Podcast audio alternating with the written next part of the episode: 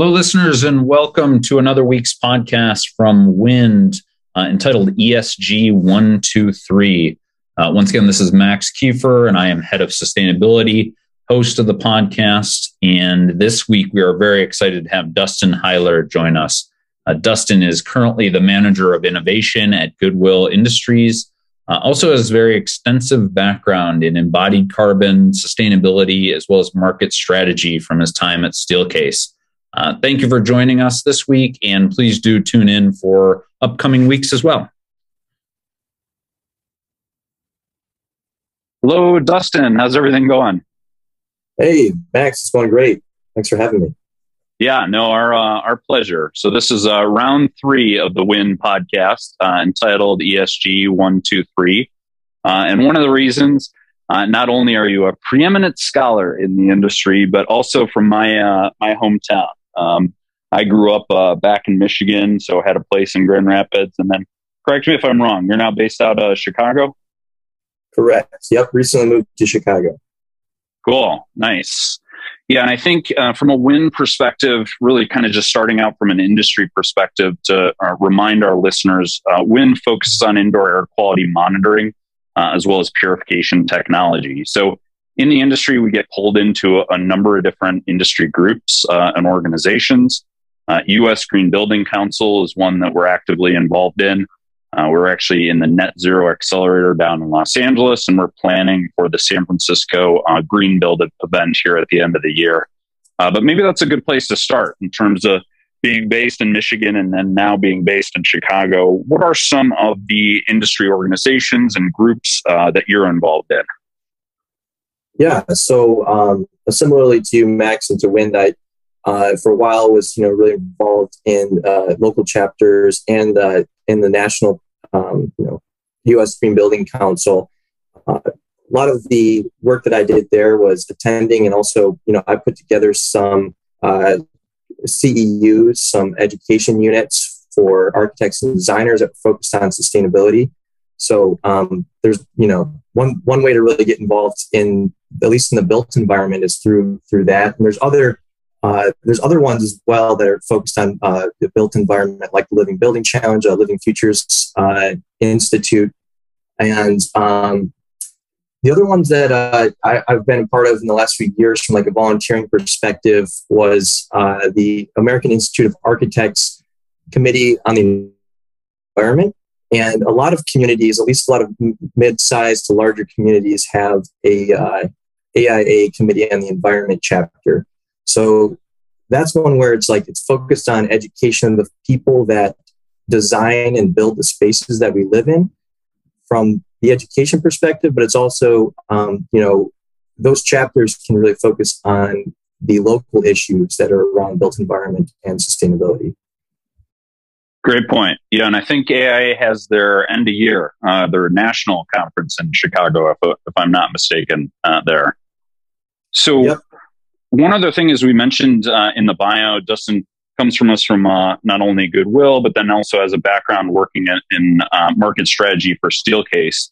Uh, so, I'd say even at WYND, we're really trying to get our bearings in terms of embodied carbon in general, uh, laying the foundation and not only what manufacturing we're doing, but ways that we can improve it. So, uh, for listeners maybe new to sustainability or tuning in or tuning in from a, a product and a manufacturing standpoint, uh, could you give us kind of some feedback or takeaways from your time at Steelcase and maybe uh, good places for those individuals to start the process?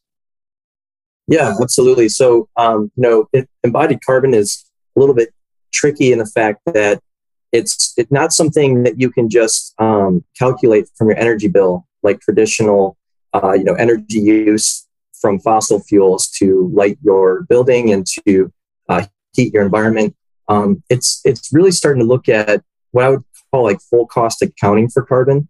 So how much energy input to the products that you're making or the products that a uh, you know you have in your hands as a consumer, how much energy went into making that that was powered by fossil fuels? And when you ask that question, it begs to answer what like what's the full life cycle of that product? So where were the materials sourced from? How much carbon went into sourcing materials from that? How much transportation did it take to get it to a processing plant, a smelter, um, you know, a refinery, a, a melt, uh, uh, a manufacturing plant, and all the way to the commerce of how it ends up in your hands. Like, what's the car? What's the embodied carbon? Um, and while you're on that path, it also kind of makes sense to think about uh, what's the what's the end of life? What's the next generation of uh, impacts that are going to uh, take place from the disposal of that product? That's a great point. Yeah, it, brings me back to so Dustin and I connected in my CBRE days. Uh, I was working in construction management, uh, and it was really kind of eye opening in terms of how we were building out projects. So uh, a thank you to Dustin and Steelcase to even educating our teams internally. Uh, we're doing a lot of commercial interiors build outs at the cha- at the time, but really kind of changed our entire thought process of what products we we're putting into those uh, projects. So it's uh, another nice segue here, I guess, from your old uh, company to the new one. Uh, so from moving from Steelcase, now you're at Goodwill, manager of innovation.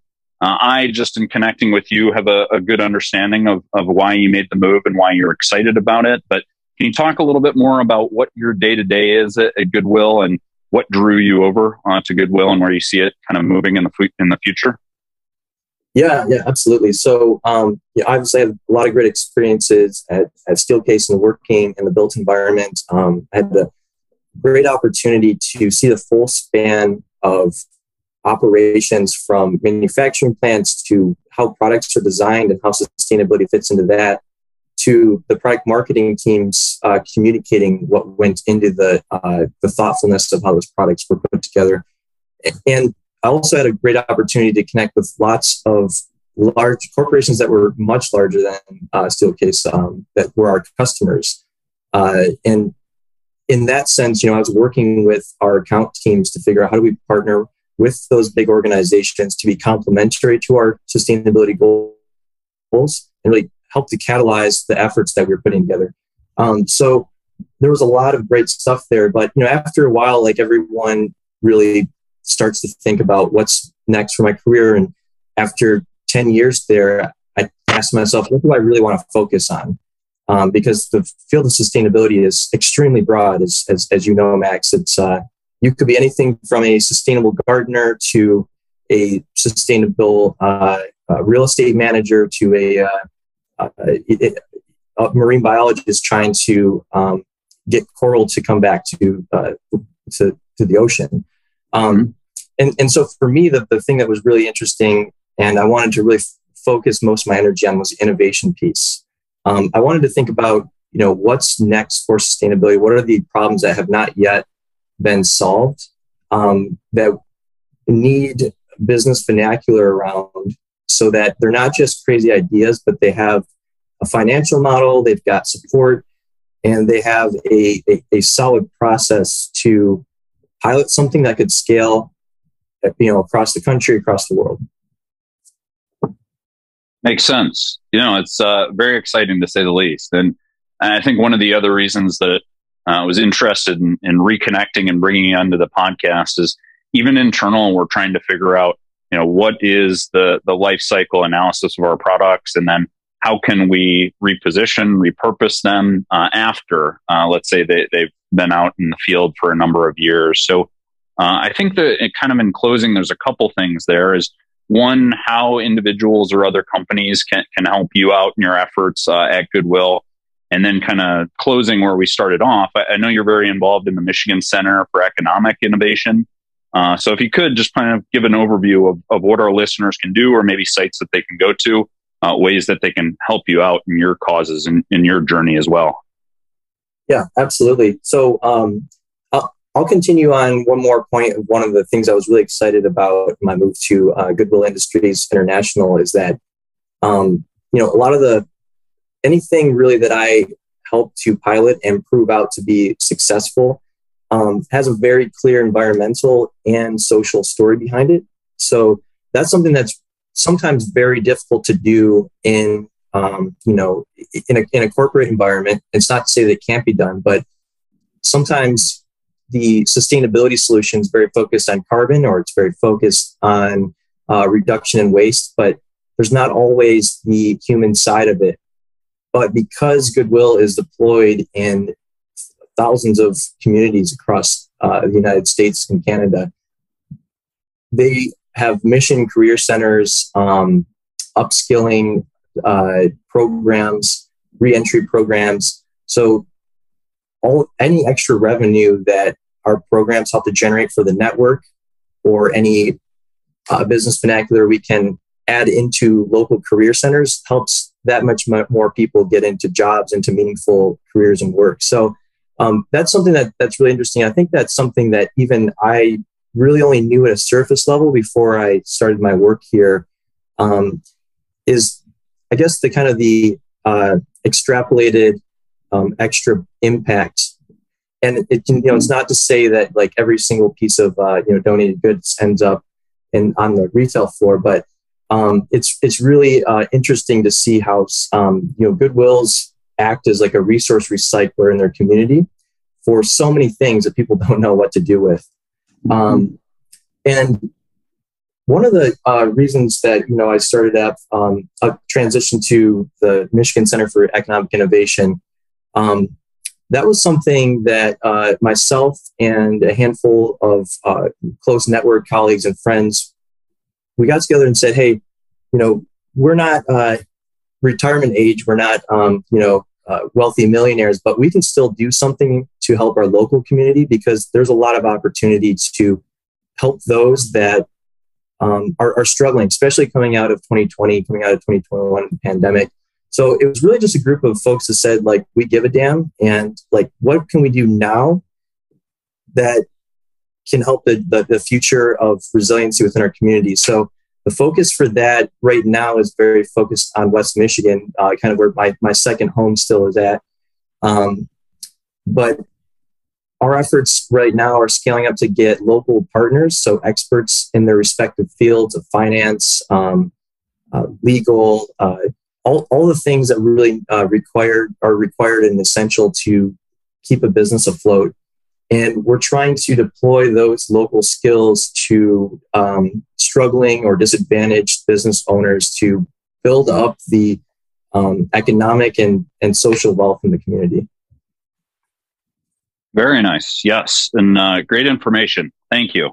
I knew we wanted to have you on the podcast uh, for a reason. Don't take it personally. It wasn't the first couple weeks, but uh, Dustin, thank you very much for uh, for joining us this week. We'll make sure uh, that everyone has Dustin's contact information. And uh, please tune in. Uh, next uh, podcast we have is uh, next week. Uh, we're joined by uh, Keena David over at BCCI Construction. and then another thank you to Dustin. Thank you again. And, and we'll see you out in Chicago at the end of the year, Dustin. All right. Thank you, Max. Okay. Thank you.